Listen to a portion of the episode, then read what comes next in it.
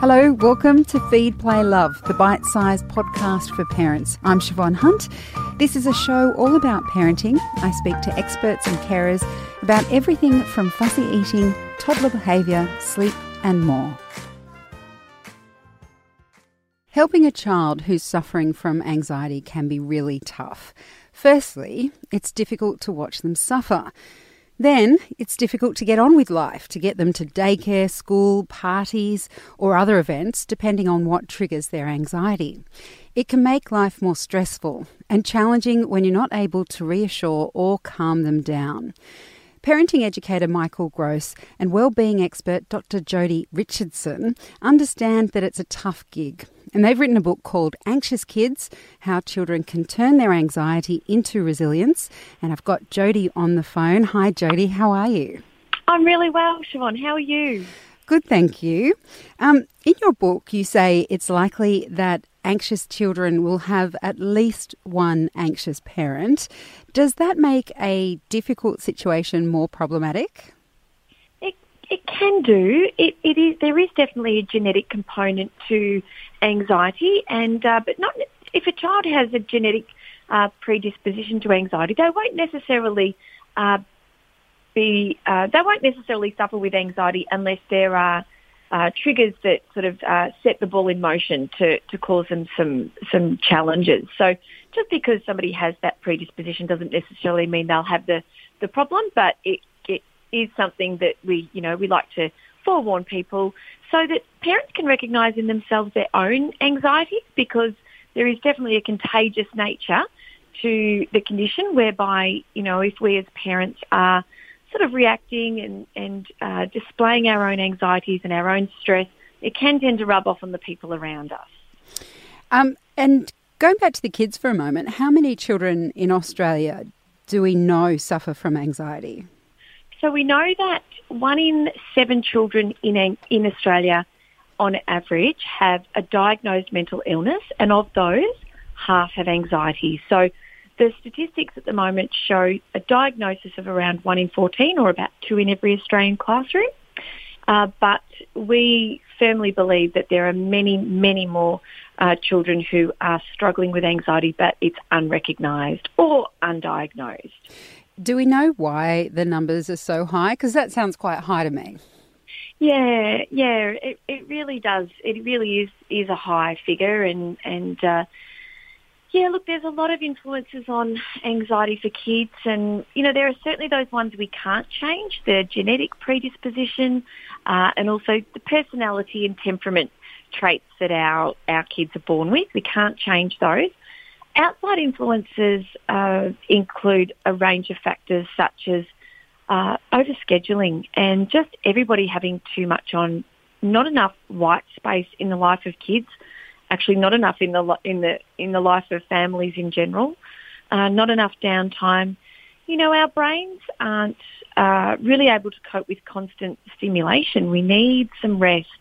We need some quiet time, and uh, so um, it's probably no surprise then that screens play into into uh, you know mental health and anxiety, and screens in particular on a few levels. Uh, it, there's an opportunity cost when kids are on screens, what they're not doing, not exercising, perhaps not playing with their friends, not engaging with their family. Screens can also interfere with sleep from the blue light that can interfere with the sleep hormone production. Uh, and sleep, we know, uh, intuitively and also through the science how important that is for mood. And uh, thirdly, when it comes to screens, the content can be uh, cause can cause fear depending on what kids are seeing. If they're seeing a lot of world events that they might not necessarily be old enough to understand how far they are away or the likelihood of that happening in their hometown, but also uh, in terms of social media, even just the fear of missing out or the comparison uh, they're just a few examples of what's sort of influencing um, the rates of anxiety these days.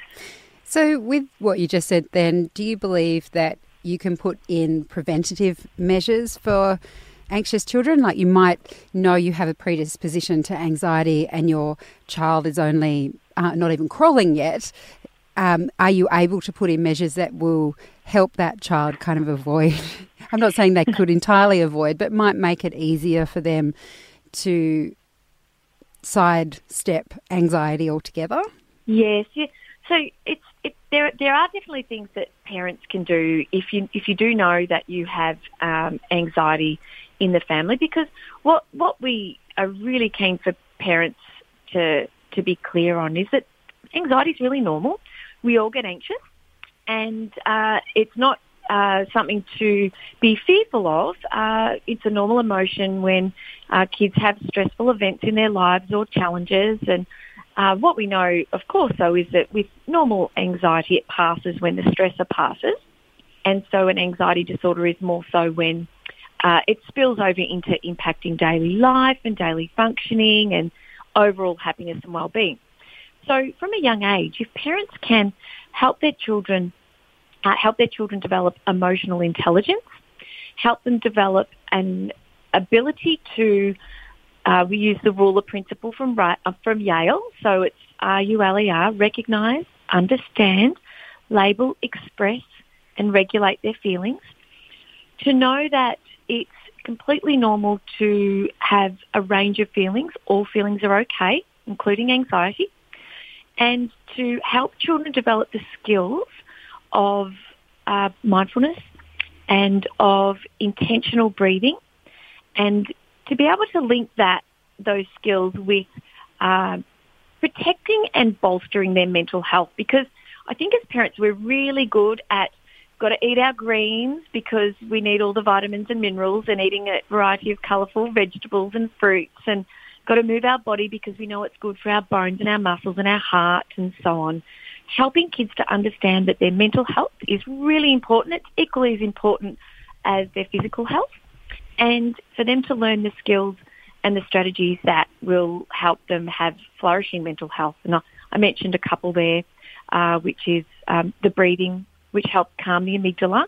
So when we become highly anxious, our amygdala is firing on all cylinders and breathing uh, is known to help to calm the amygdala down. But one of the challenges is practicing breathing under anxious circumstances. And so developing those skills in between anxious circumstances and just having good breathing skills and mindfulness skills built into daily life. Uh, exercise is huge. It should be a prescription for anxiety. So developing a love of exercise, parent role modelling is excellent for that. And um, yeah, building those emotional intelligence skills. There are many of the ways parents can help protect their children. And also if their children do uh, end up having challenges with their mental health and anxiety, they've got those in place to support them.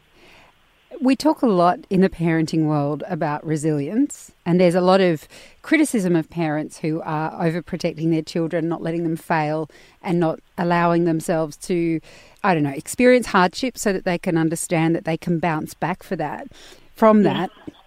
I imagine the idea of teaching a child resilience when they're also quite anxious is a bit of a tricky one for parents because, on one hand, you want to help uh, help them self regulate, but how do you do that in a conscious way where you're not overprotecting them at the same time?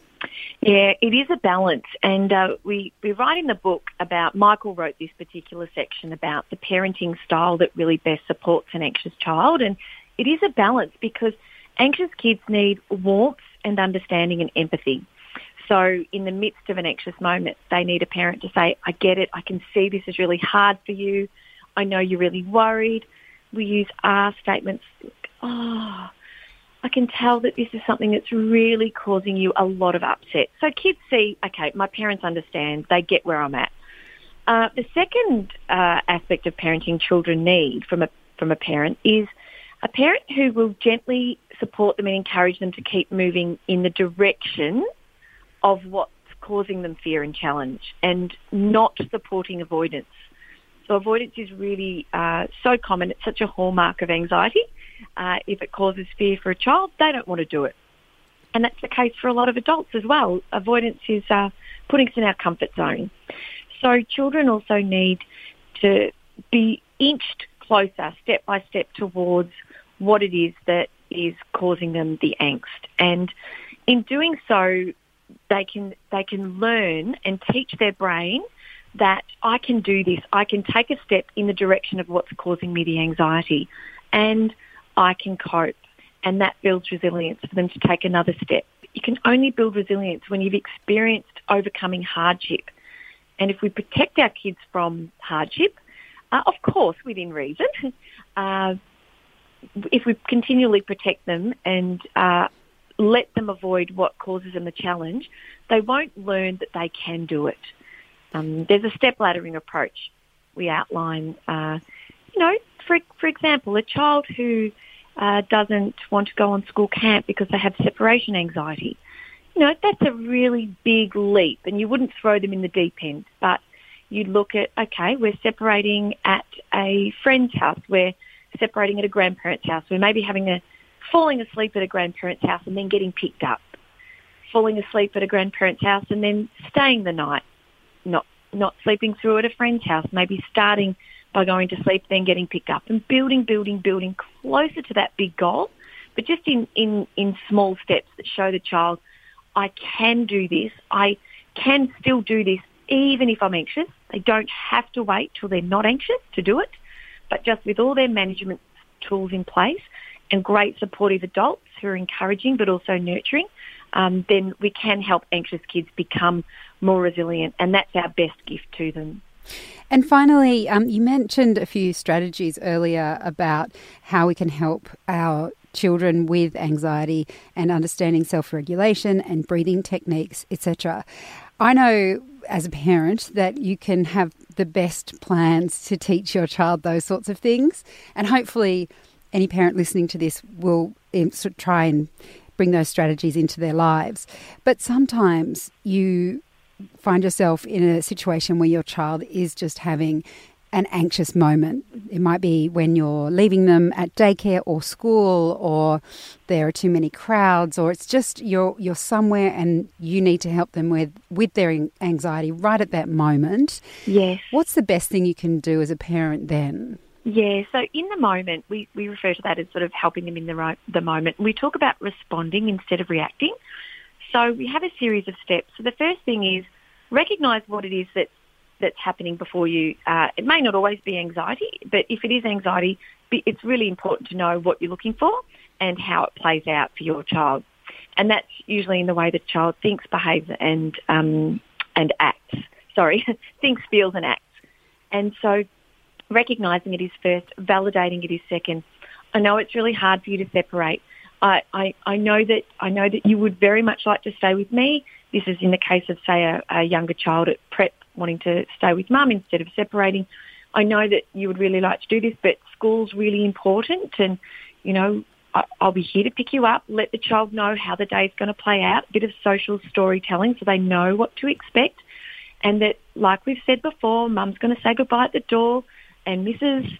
James is going to take you in and get you set up and get you settled and and uh, get this routine happening. So recognise it, validate it, help them to take a few breaths if if they've practiced in their breathing, reorient reorient their attention to the now because and this is why mindfulness practice, which is peppered through the day for young kids over their childhood, is important because anxiety is distress now about a possible future. And uh, the possible future in that child's mind in that moment could be something's going to happen to mum. And so to bring them back to the now through their senses, what can you hear, what can you see, uh, holding a teacher's hand or really grounding them in the moment will help them to calm their system and then moving in moving them in the direction of what matters. So the five steps are recognise it, validate, help them take a few breaths, reorient their attention to what's in, happening in the moment and really help them to move forward. And that could be separating into a classroom. Uh, that could be uh, an intermediate step where you're step laddering it and you're going in the classroom as a parent um, over a small period of time and then you're sort of weaning yourself back. Um, there's lots of ways to do it, but in the moment, they're the steps that we highly recommend. Jodi, there's so much in your book that will help parents. Thank you so much for talking to us today. Well, thank you for having me today. I really appreciate the time.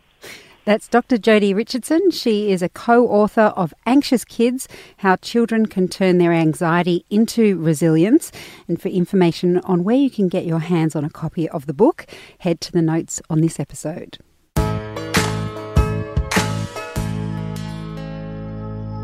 Has your child ever woken up screaming and crying and you've wondered, what on earth is going on? In a night terror situation, the child is not receiving the input from the environment, so they're not feeling the cuddle. They're not feeling the love, if you like. So it's not helping them. And in most cases, night terrors won't be stopped by somebody giving them a cuddle or trying to help them. That's Professor Sarah Blunden, a paediatric sleep specialist. She's explaining how to tell your child has a night terror and what to do about them. That's next on Feed Play Love. This podcast is produced by Debbie Ning and hosted by me, Siobhan Hunt.